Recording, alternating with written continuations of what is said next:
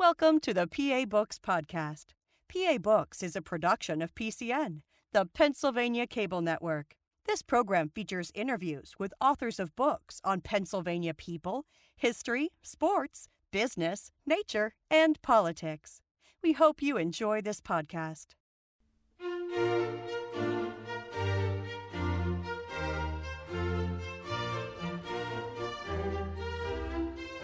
This week on PA Books, Jim Campbell and Ed Gruver, authors of Hell with the Lid Off. Ed Gruver and Jim Campbell are the authors of Hell with the Lid Off Inside the Fierce Rivalry Between the 1970s Oakland Raiders and Pittsburgh Steelers. Jim, why did you write this book? Well, I really didn't write it, I co wrote it at, at, best. I think the genesis of it was that I had done a story on uh, Franco's Immaculate Reception for the Lancaster newspaper and Ed thought that it would be a good idea to expand and get into the rivalry as a whole. At the time, I did not think I could do the whole book by myself, so I suggested that Ed and I collaborate, which I'm glad we did. In many, many ways, I was just along for the ride. Ed did a lot of the nuts and bolts, in fact, most of the nuts and bolts research. I just kind of refreshed my memory of what I remember, what I saw, heard, and whatever. Kind of like uh, the, uh, I've forgotten the name of the author, but she was a young girl who was in the Battle of Gettysburg, and her title, the title of her book was "What I Saw and Heard at Gettysburg." Well, I guess my contribution was what I saw and heard in the rivalry, not only the Immaculate Reception, but other things that took place between 72 and uh, 79. So that's kind of how it got got the book started, and Ed and I, he would write a, a chapter and I would then write my reminiscences of it. And uh, in some ways, it may have seemed a little redundant, but I think what I did was flesh out the things that Ed was writing about from a personal standpoint. So, a long answer to a short question. Ed, what was it that drew you to this story? Um, there are a number of factors. Uh, you know, I had grown up uh, in the late 60s, early 70s, and the Steelers Raiders rivalry um, from 1972 through 1976 really dominated professional football. Uh, it's still considered probably the greatest, uh, at least one of the greatest rivalries, not only in professional football, but in all sports. And there are many reasons for that. The number of great players, uh, the great teams on both sides, the uh, the coaches, Hall of Fame coaches, Hall of Fame owners. Um, you know the great games that they had. They uh, transcended football. They were grudge matches to a large degree, and the way they played out, the violence of those games, uh, of course, has been legislated out, but it really did change the way pro football is today. And what we have now with um, the emphasis on offense is really due largely to what we saw back then with the Steelers and Raiders rivalries. I mean, they those games were so physical, so brutal that the NFL had to do something to change uh, the way the game was being played because of the number of injuries and just because of the, the, the pure violence on the football field. But for those of us who watched it at that time, it was uh, great theater, um, great football, and it's something that uh, you know because of the legislation in the NFL now, we'll never see it again. Now, Jim, you had mentioned kind of how the, how the book is structured, where there was, uh, you know, each chapter has a, section that tells the story of it, and then you offer your comments on it. And I kept thinking of you two as uh, announcers, well, one offering play-by-play and the other doing the color commentating d- during it. Was that in your mind at all during the book? You know, I never thought of that until you mentioned it, and I guess uh, if if anything, I was the the color guy, and hopefully was somewhat colorful in my writing a lot of it was just bringing back great, great memories. When Ed mentioned about the number of Hall of Famers, uh, I don't know the precise number, but I think it, it's over two dozen. I think uh, each franchise, the Raiders and the Steelers, had at least a dozen or more Hall of Famers, and people like Andy Russell and uh. Greenwood and a couple of other guys uh, should even be considered, along with some of the Raiders. Uh, I must admit that my focus was more on the Steelers, and uh, I, I, will let Ed come up with the Raiders that should be in the Hall of Fame that aren't, if there are any. Now, Jim, I, you worked for the Steelers organization. How, how did you start working there? Well, that's, um, again, a long answer. I had always been interested in pro football, even as a kid. I remember in college uh, when uh, players were not eligible as freshmen, you only had a three year career. And coaches were lack, uh, not prone to pay, playing uh, sophomores. There was an old saying that for every sophomore in your lineup, it's a game lost. And so, unless a guy had a successful, uh, sensational sophomore season, you didn't know much about him until his junior or senior year, and then they were gone. And as a 10 year old, I thought, gee, I was living in, uh, outside of Philadelphia at the time. I said, you know, the nice thing about the Eagles, number one, they were winning, and number two, you know, the Tommy Thompsons and the Steve Van Burens, they were going to be around for years and years. So I was drawn to pro football. And I started researching the draft because the NFL did not have uh, any uh, concrete and there was no publication on the draft or whatever. So I started researching the draft and came up with the first draft, which the NFL said uh, the only thing we have are names and schools, and they did not uh, guarantee or even suggest that the sequence of which the names were listed was the actual sequence. So I researched that by contacting players, by looking at miles and miles of New York Times microfilm, and came up with the first draft uh, and it was the way the NFL had it listed, whether they knew it or not, and they didn't. So uh, at first, uh, they were they would send me a letter and say, "Gee, the information we have is very sketchy at best." and would not guarantee anything. Then, when I fleshed it out for them, they said, Can you do the same thing from 1937 to 1942? And I did. And after I had compiled those drafts, I sent the information to the teams that were drafting back then. Um, many of them didn't have it. So, in a way, uh, uh I was a known quantity. When I got to Pittsburgh in 1970, I went to their offices to see if there was anything part time I could do. And Ed Kiely, who remembered the fact that I had sent the 36 through 42 drafts, remembered me. It was late in the year.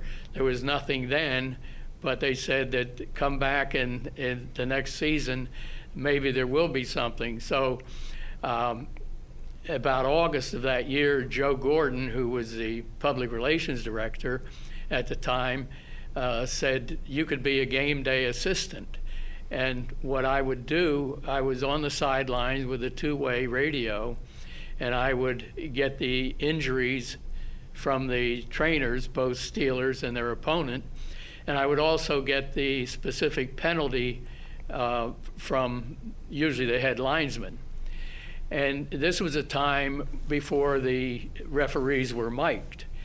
And the genesis of that was Pete Rozelle, the commissioner, felt that if you were paying 20 bucks for a seat at the stadium, if you can imagine a $20 seat in a stadium, but this was the early 70s, you were entitled to know what the people watching at home on their couch for nothing were. So it was important for me to get the specific information, what the penalty was, who it was called on, and get that to the press box uh, for the PA announcer to relay that information before the next play started. So that was what my assigned duties were. Other things I did was just uh, line the players up for uh, the pregame introductions. And as I said earlier, uh, that was part of my job. It wasn't trying to get on camera. So that's basically how that transpired. What was it like to stand on the sidelines during the game? Uh, what were you seeing and hearing that, say, a fan in, in the stands wouldn't? It, it was the best seat in the house. Um, you know, it, it, was something, the, the thing I missed, you did not get the overview that you would get from, say, a press box or a, a second deck seat. But boy, the sound and the fury you could hear, you were part of it. And you would strike up acquaintances with the players. I remember uh, Ray Mansfield, who was a real character. Uh, he was one of my best sideline buddies. And Rocky Bleier, who was still recovering from his Vietnam War injuries, was another one. And uh, I would stand with them. We would watch the game. And sometimes I would offer my commentary to the officials. And one time, uh, I remember it was um, Tony Veteri, who was a head linesman, and he was the person that the head linesman was the person that was closest to me uh, on the sidelines. And that was the person I got my information from. And I disagreed with the call on the field, and I said something. And, and Tony looked at me and he said, You know, it's really hard to keep law and order out there on the field. And it's even harder if we're getting heat from the sideline. So I was properly chastened and I refrained from offering my opinions at the time. But the thing that impressed me was all of those officials were really class individuals. Uh, as I said, they could have told me to shut up and get off the sideline, but they were very diplomatic and they were they were really great, classy individuals, very professional. And what wasn't known by many people at the time, and I still don't know if it's known, is that in order to be an NFL official, you had to have a job with an outside income of at least $50,000, which doesn't seem like much now, but in the 60s and 70s it was significant. And that was to make sure they were above reproach and it worked. I mean, you had lawyers, you had doctors, you had school administrators, you had college athletic directors, and just really, really substantial, solid citizens. And it was great to work with those people. And then later, when the officials were mic'd, my job, at least in theory, became obsolete. But the first couple years, the mics didn't really work that well. So I still needed to be there to get the information and get it upstairs to the PA. But eventually, I was relieved of that job. And if anything, you could say I socialized more on the sidelines and got to know a lot of the players. And the thing that impressed me with the Steelers players at that time, every one of them was a, a, solid citizen. There was there were no clubhouse lawyers, there were no agitators, uh, nothing like that. Uh, they were really great people. And I guess I have to admit that uh, Ed talked about the violence and the really violent and physical play on the field. And I like to think that the Steelers, they were just aggressive players. But the Raiders, they might have been dirty players. And I'm sure if I was working for the Raiders, I would have thought just the opposite. They were aggressive and the Steelers were dirty. But uh, Joe Greene, Dwight White, uh, Jack Lambert, all those guys, just hard nosed, tough, tough players. And it was just a pleasure to be there, to be down on the field, and to witness that close up and personal. It was, it was just an unforgettable experience. And the book illustrates that it really was unforgettable. Uh, nothing pleases me more than to be able to talk about what things were like between the Raiders and the Steelers through the early, mid, late 70s. It was it was just a time that will never be duplicated, and I'm just so happy that I was a very very small part of it. Now, Ed, uh, when did this rivalry begin? Was it a particular game, a particular season? What was the starting point? The starting point was 1972, uh, December 23rd. It was a playoff between Oakland and Pittsburgh in Three Rivers Stadium. And of course, uh, it was a hard fought game, a very low scoring game. Um, Pittsburgh led 6 0 uh, going into the fourth quarter. They had a couple of Roy Gerela field goals.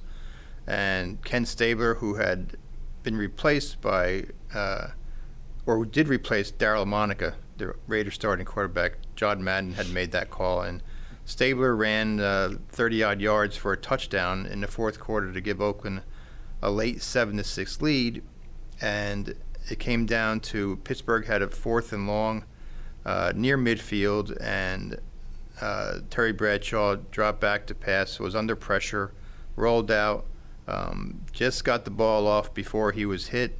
Uh, the ball went downfield to um, Frenchie Fuqua, the Steelers halfback, and Fuqua and Jack Tatum, the Raiders safety, collided. The ball, Tatum, and Fuqua all came together at the same time. Uh, there was, uh, it still remains a mystery to this day. Who did the ball ricochet off? Was it off Jack Tatum?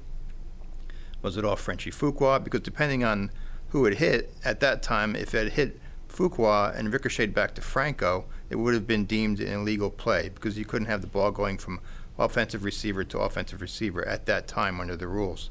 Tatum always claimed that he didn't hit it, that he hit Fuqua, and that uh, the play should have been ruled illegal. The Raiders still believe that to this day. Uh, John Madden still believes it to this day.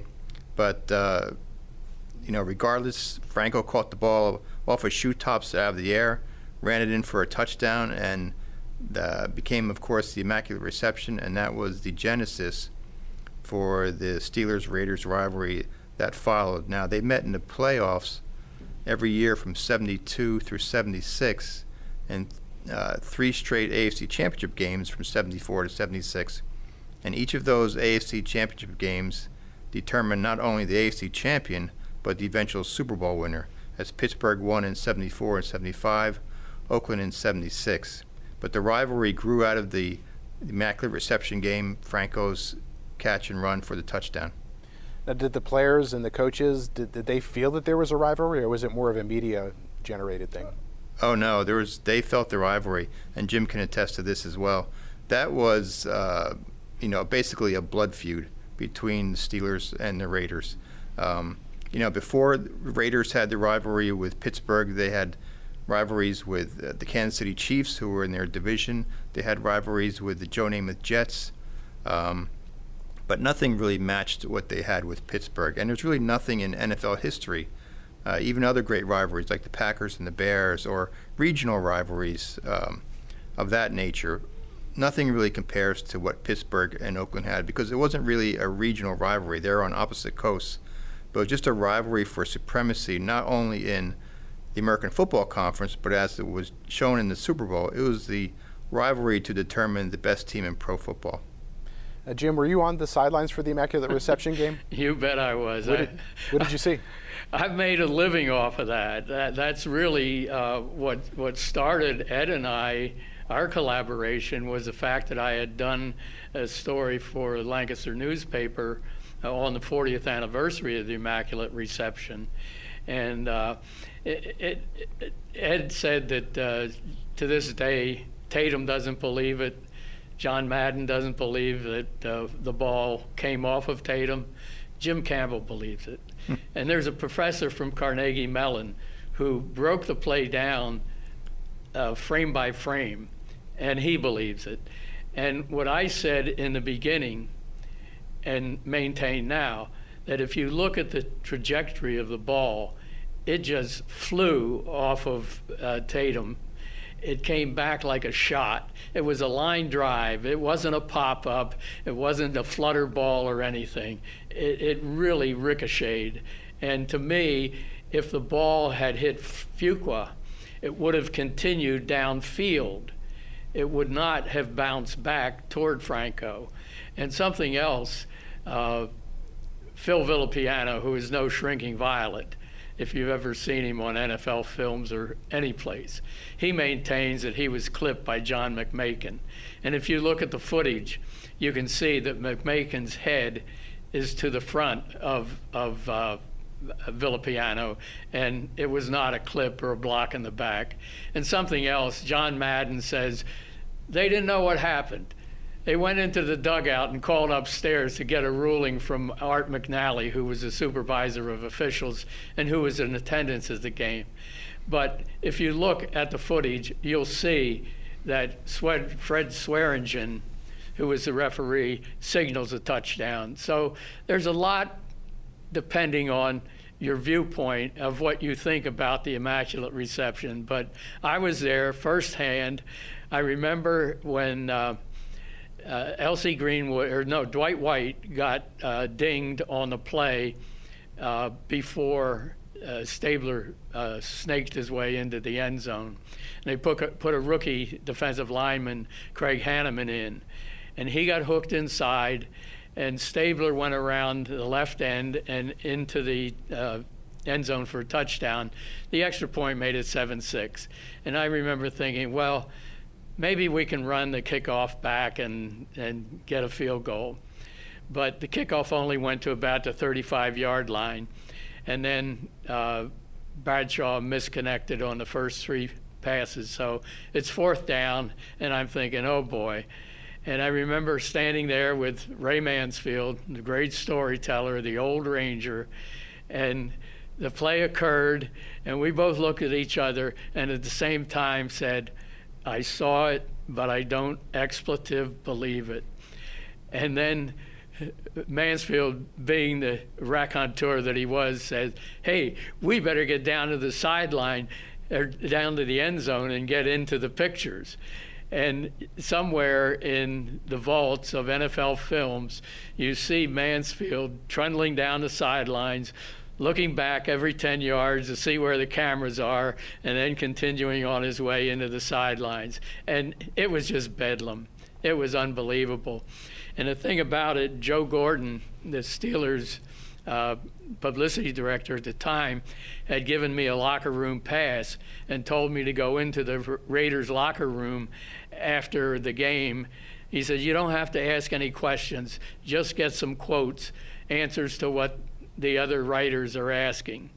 So I went into the locker room, and it was desolate. Everybody else, all the writers, were over in the Steelers' locker room. And I remember Wayne Valley, who was a minority owner, uh, came up to John Madden. Madden was just sitting in front of his locker with his head down, smoking a cigarette. Madden put his hand on Madden, or Valley put his hand on Madden's shoulder and said, John, you deserve better. And after that, there was nothing for me to do, so I left the Raiders' locker room, went over to the Steelers' locker room, and I told Joe Gordon, I said, Joe, I'm sorry, but I, I have no quotes. There were none. And he said, That's okay, Jim. I don't think the Raiders are the story this day. So that really was my experience with the Immaculate Reception. And as I said, I, I did some freelance writing and I've written several stories about it. And uh, again, it was probably the genesis of To Hell, Hell with the Lid Off. So pretty happy that I was a little bit a part of history at that time.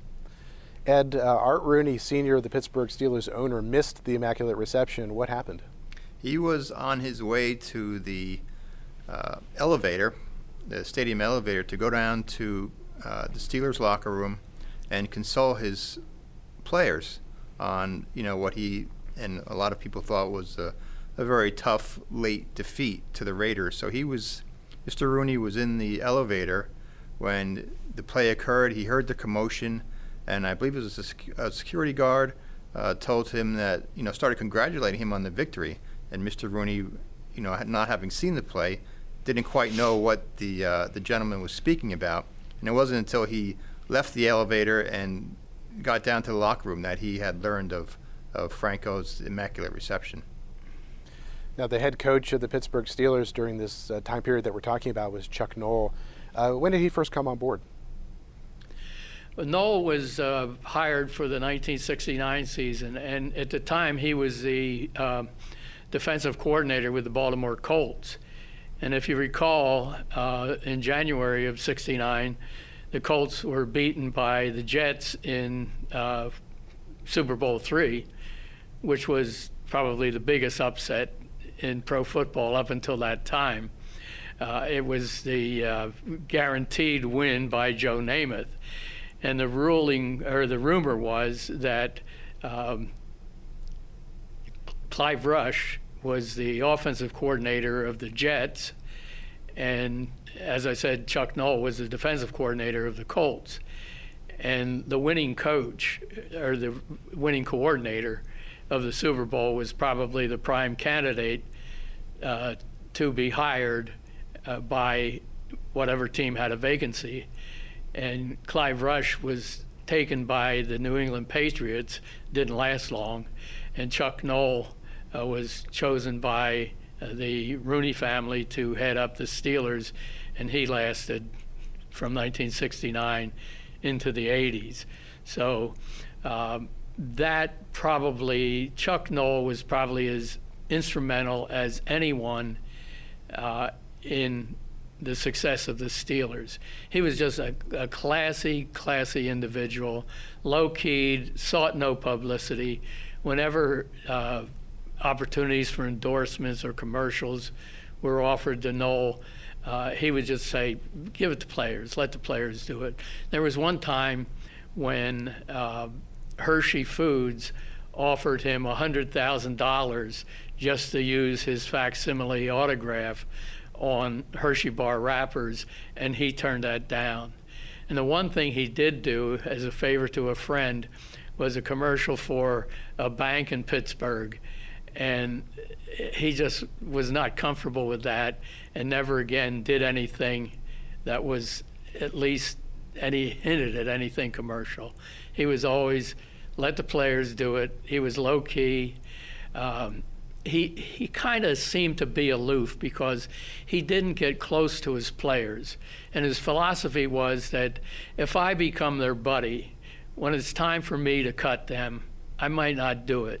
I might keep a guy around a year longer or two than he should be here, and I'd rather not be in that position. But he really cared.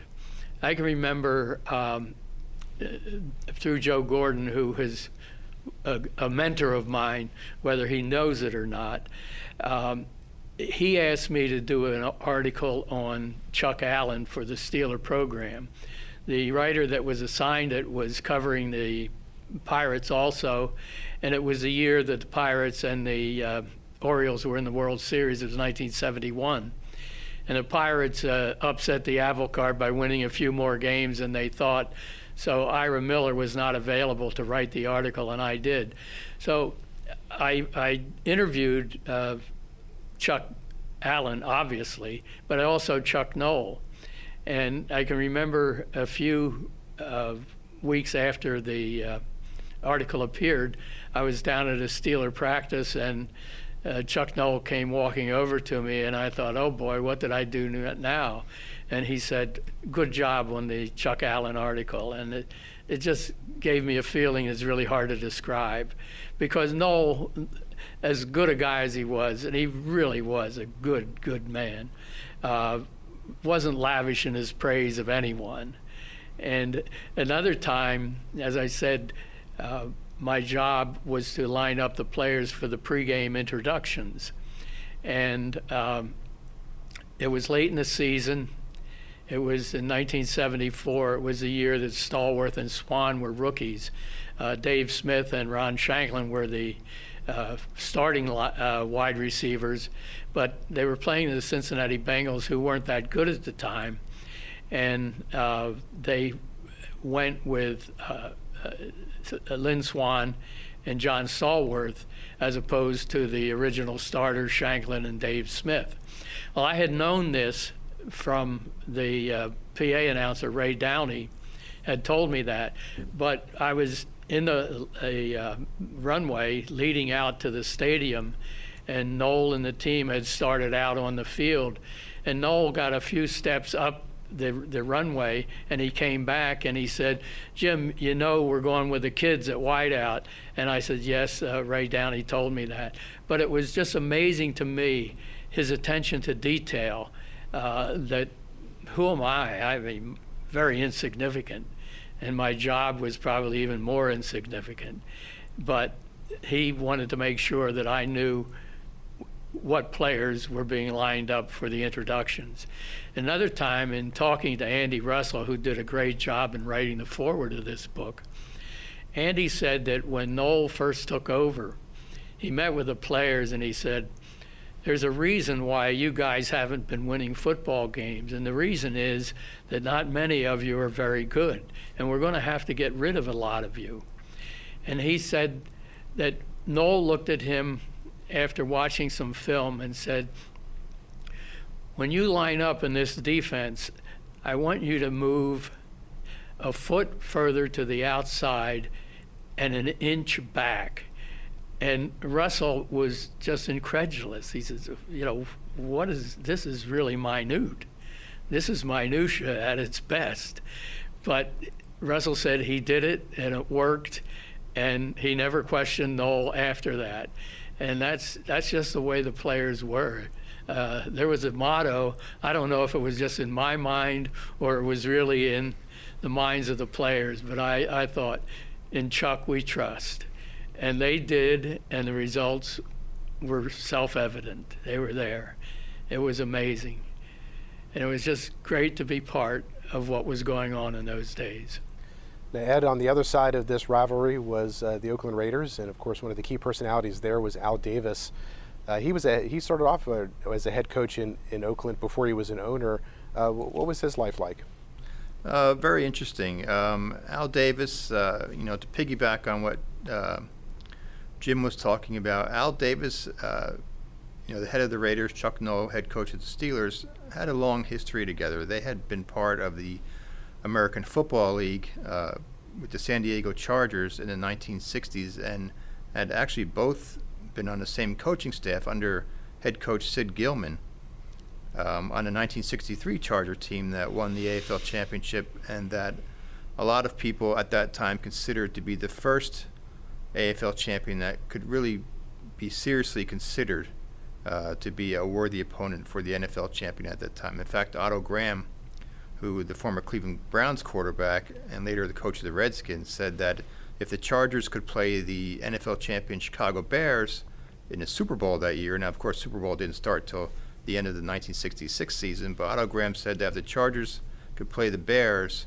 in the Super Bowl at that time, San Diego would likely win, which is pretty um, amazing statement at that time because most NFL people looked down on the American Football League. They didn't think it was as good, um, and they didn't think they would have a worthy opponent for the NFL for several years, and that was kind of proven out by the Lombardi Packers in the first two Super Bowls.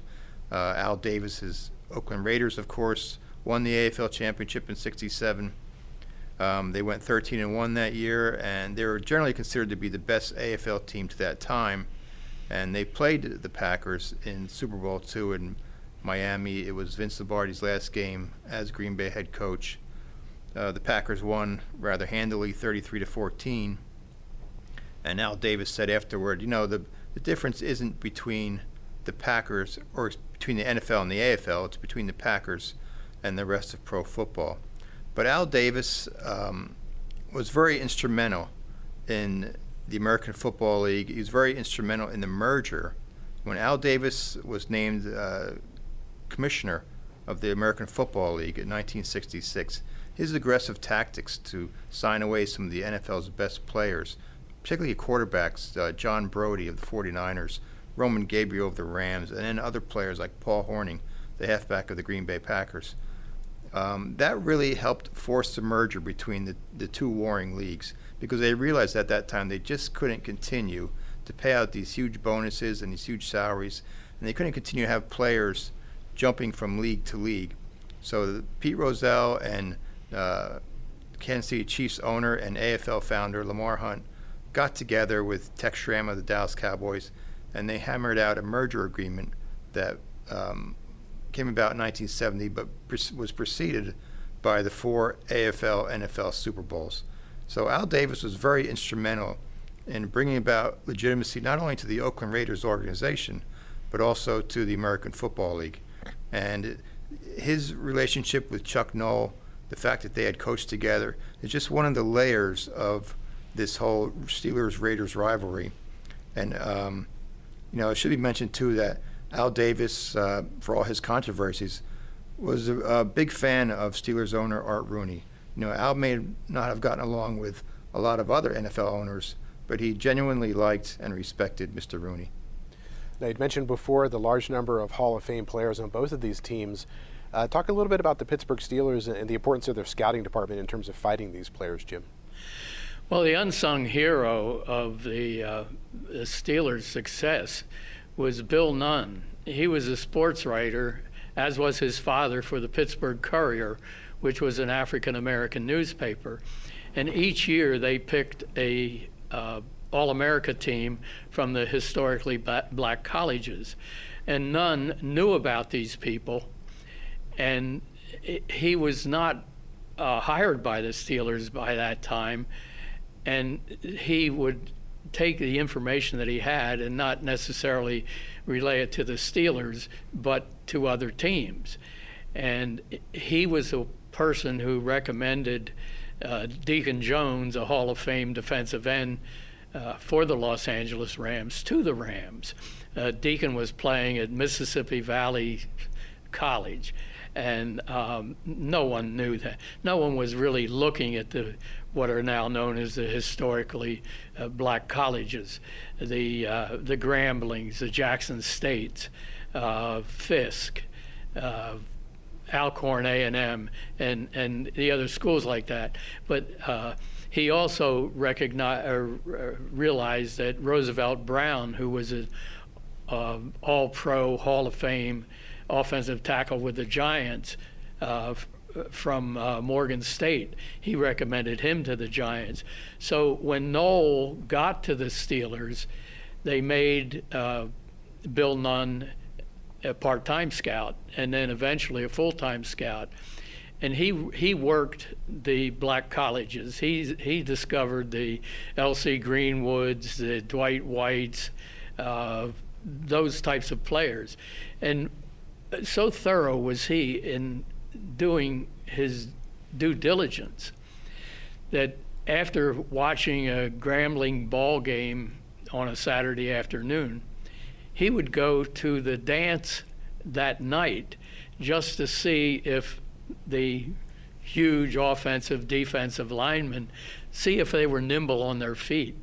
Because if you if you talk to any a line coach offense or defense they will tell you can he move his feet does he bend at the waist? And, and this is what Nunn was uh, reinforcing with his scouting reports by doing little things like that.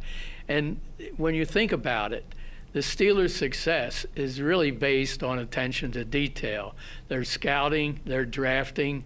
Jack Butler, who was in charge of um, Blesto, which is a scouting combine, was based in Pittsburgh and uh, Jack Butler, his whole uh, premise was to evaluate these guys correctly. He was just bent out of shape as much by the success of a Mike Wagner, who was a low draft choice, as he would have been of a high number one draft choice that didn't pan out. And I, I remember him telling me that. He says, We just strive for a true evaluation, whether it's high or low. We want to be right. And uh, Mike Wagner, who was rated pretty low and drafted even lower, was turned out to be an All-Pro and one of those marginal Steelers that is knocking on the door of the Hall of Fame, but so far hasn't gotten there. Going back to Al Davis, when uh, Ed was talking about him, uh, the, the Raiders drafted a running quarterback from Susquehanna. I graduated from Susquehanna in '63. Don Green was the quarterback, and uh, he was he was drafted by the Raiders. He was the 35th player uh, taken in the 1964 draft by the American Football League, and that tells you how thorough their scouting was when you think of what Susquehanna was in those days, and for personal reasons, Don Green left the Raiders training camp after being there for just a week. And 10 years later, when I was working at the Pro Football Hall of Fame, the Raiders were in the, uh, the, the preseason game, the Hall of Fame game. And I got to meet Al Davis. And I introduced myself. I said, uh, Mr. Davis, I'm Jim Campbell from Susquehanna University. And he stopped in mid handshake and he just looked at me and he said, You know, Don Green could have made our team. And it just blew me away. I mean, this is a draft choice that was in the Raider camp for a week 10 years ago. And Al Davis instantaneously recalled that. So tells you a little bit about what Al Davis was all about. And uh, it was just what made the rivalry what it was. It was just, it was hell with the lid off. And let me explain that title a little bit. I thought, and many other people thought, that Hell with the Lid Off was a description of Pittsburgh by, made by Charles Dickens, the English author. But it was made by um, a Boston writer by the name of James Parton, who was writing in Atlantic Monthly. It was in the January 1868 issue, and with the steel mills booming and the coal mines booming and everything, uh, all the night sky would be lit up by the steel mills, and that was Paxson's uh, description of Pittsburgh, hell with the lid off, and it really was an appropriate title, and I'm glad that Ed selected it. Thank you, Ed. no problem, Jim. Ed, uh, let's look at the Oakland Raiders. What was their draft philosophy? How did they end up with so many great players? Um, draft philosophy was different than uh, the Steelers. Uh, the Steelers would draft for need. The Raiders would draft the best athlete available at that time. A lot of that was due to Al Davis's football philosophy.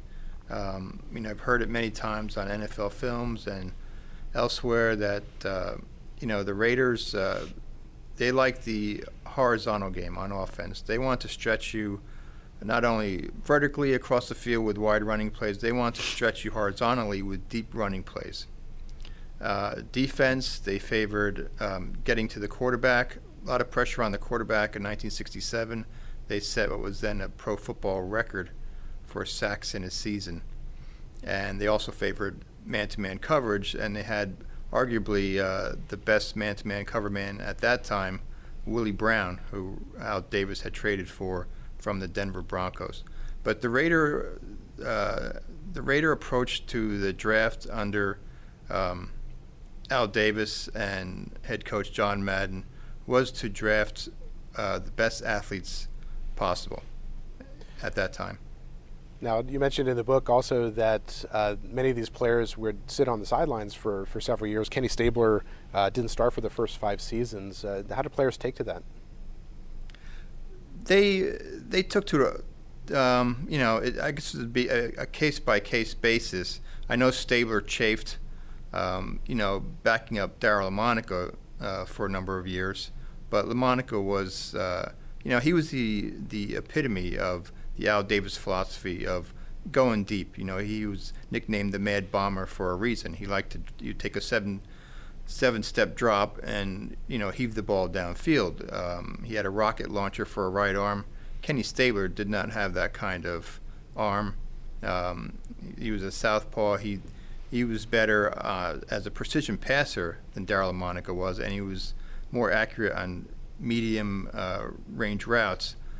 Um, but you know, depending on who you talk to, depending on the players, you know, obviously everyone who's in pro f- football is there for a reason. They're good enough to play.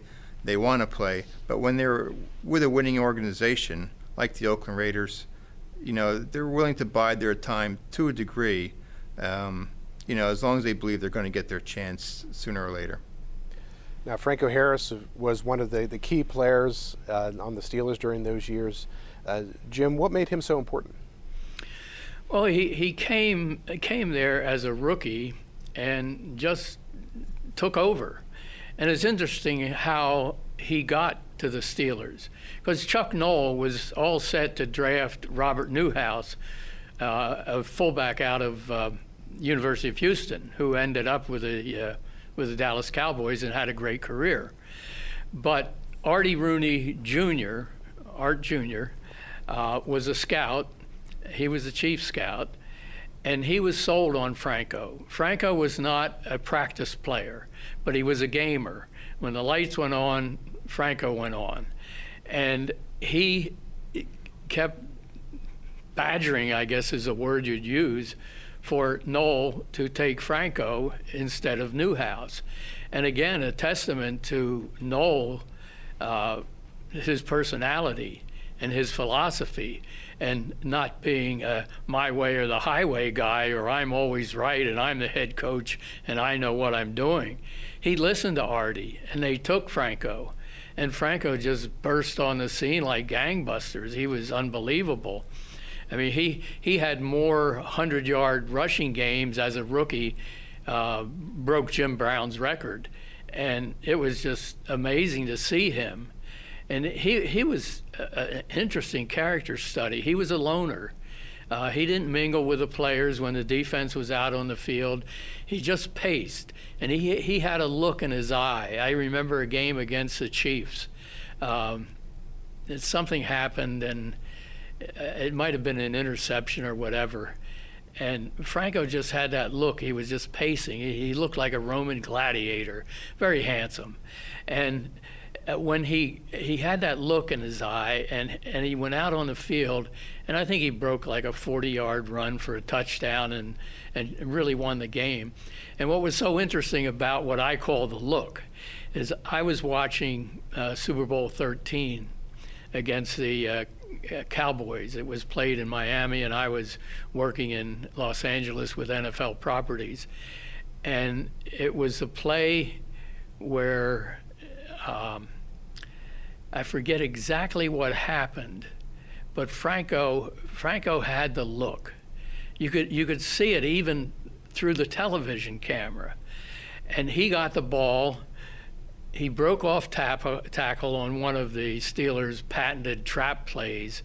He used the umpire as a blocker and just roared into the end zone. Uh, again, you know, he had to look. There was nothing that was going to stop Franco on that play. So, uh, and he, he was he was the backbone of that offense. I mean, the first two Super Bowls were the defense and the running game, and the last two Super Bowls, uh, 17 and 18, were the ones where Bradshaw uh, made use of Swann and Stallworth in the passing game. But up until that time, uh, for 10 solid years, Franco was he was he was a Steeler offense. Ed, uh, punters don't get a lot of attention, but Ray Guy certainly did. Uh, what, what, was unique about him? Um, just his ability to, you know, continually pin the opposing offense deep in their own territory and have, you know, make them drive, you know, 70, 80, 90 yards against a very good Raider defense. Um, you know, Jim was mentioning some of the Steelers who should be in the Hall of Fame, and, and he's absolutely right about that you know, some of the Raiders uh, on that defensive unit could also be considered for the Hall. And, you know, one member in particular on the offense was Cliff Branch, who, um, you know, was one of those speed guys that Al Davis loved, and another guy who was, you know, one of the top athletes in the draft. And, um, you know, even the, Steelers who played against Branch, Branch uh, Mel Blount, um, Donnie Shell, Hall of Famers in their own right, Joe Greene, uh, Lambert, Ham, they all say, you know, if there's anybody that, who's not in the Hall of Fame who should be in the Hall of Fame, it's Cliff Branch. But to get back to Ray Guy, um, you know, he was uh, he was a weapon. He was definitely a weapon for the Raiders. He was a weapon in, in much the same way that uh, Hank Stram's Kansas City Chiefs had a weapon in a punter named uh, Wilson uh, who was all AFL and then later all NFL when the leagues merged for a number of years. But uh, Guy was unique in his ability to not only boom kicks but also to place them. You know, it's one thing to boom a kick; it's another to be able to place it. You know, a coffin corner kick, so it's called, and to make the opposing offense have to drive almost the length of the field time and time again against a very physical, very good uh, very hard hitting Raider defense. Now, you mentioned it a few times in the book, but it's not specifically about the rivalry, but uh, you mentioned the Heidi game. Uh, what was that? Uh, that was a game played between the Raiders and the Jets, and that goes back to what I mentioned before about the Raiders having numerous rivals before they, they had the rivalry with the Steelers in the 70s. But the Heidi game, 1968, uh, it was late in the season. Uh, the Jets were visiting the Oakland Coliseum. Uh, it was a shootout between uh, you know two uh, gunslingers at quarterback, uh, Broadway Joe Namath for the Jets and Daryle Lamonica, the Mad Bomber, as I mentioned before, for the Raiders. Um, it turned out to be the Jets' Super Bowl season, and it's one of the most uh, memorable games. I guess one of the most memorable endings that no one ever saw because the Jets were leading the Raiders late in the game. It was a late afternoon game from Oakland, and uh, the television NBC cut away from the game at seven o'clock to broadcast the children's TV special Heidi. Now, people on the West Coast could still see the game, but everybody in the uh, on the East Coast couldn't. And in fact, uh, Weeb Ewbank, who was the coach of the New York Jets, his wife called him after the game to congratulate him on the victory, because everyone, the Jets were leading late in the game when when it was cut away, but the Raiders scored two touchdowns in, I think it was less than a minute, to uh, beat New York. I believe the final score is 43 to 32. And um, you know, when we got the call from his wife, he's like, you know, what are you talking about? We lost the game. But that uh, Heidi game was instrumental in uh, uh, CBS, NBC, ABC, all the major networks. Uh, they made a decision then and there because of the outcry following the Heidi game that they would never again cut away from an NFL game until it was completed. Now, this time period was uh, one characterized by a lot of colorful nicknames for teams and parts of teams. Uh, the Electric Company was the, the offensive line of the Buffalo Bills because they turned on the juice mm-hmm. with O.J. Simpson there. Uh, the Purple People Eaters with the Minnesota Vikings, the Orange Crush with the Denver Broncos. Do you do both of you have, or either of you have, a favorite nickname from that time period? Well, I think the Steel Curtain was very apt. Uh, those guys were just unbelievable. It, it, was just amazing to watch them. And to hear the fans uh, after, say, a three and out, they would come off the field and there was something like it would be a, an electric shock or something that you would hear in your ears. I mean, the, you know, talk about the the crowd, the roar of the crowd being deafening. It, it wasn't deafening in the sense that you couldn't hear it was all you could hear. And as I said, there were these like wavelengths of electric shocks or something. It, it was just an unbelievable thing. But uh, I like that uh, as a nickname. Um, the I, I, forget who the team was.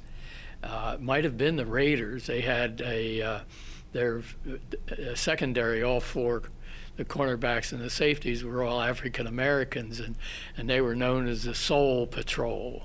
So uh, it just seems that uh, the media, journalists particularly, had to have a nickname for everybody. So, uh, yeah, there were a lot of them, but the ones you mentioned were certainly were among the best. Ed, did you have a favorite nickname from that time period? You know, I would agree with Jim on the Steel Curtain. It's certainly one of the the most memorable nicknames. I mean, you say steel curtain nowadays, and people immediately think of, you know, Joe Greene and Ernie Holmes and Dwight White, L.C. Greenwood. I mean, you could name all 11 starters on that defense because unlike uh, the modern NFL, you didn't have players switching out on each and every down. Now the game is so specialized that you have players playing, um, you know, maybe first down, and then a new batch comes in on second, third, and so on.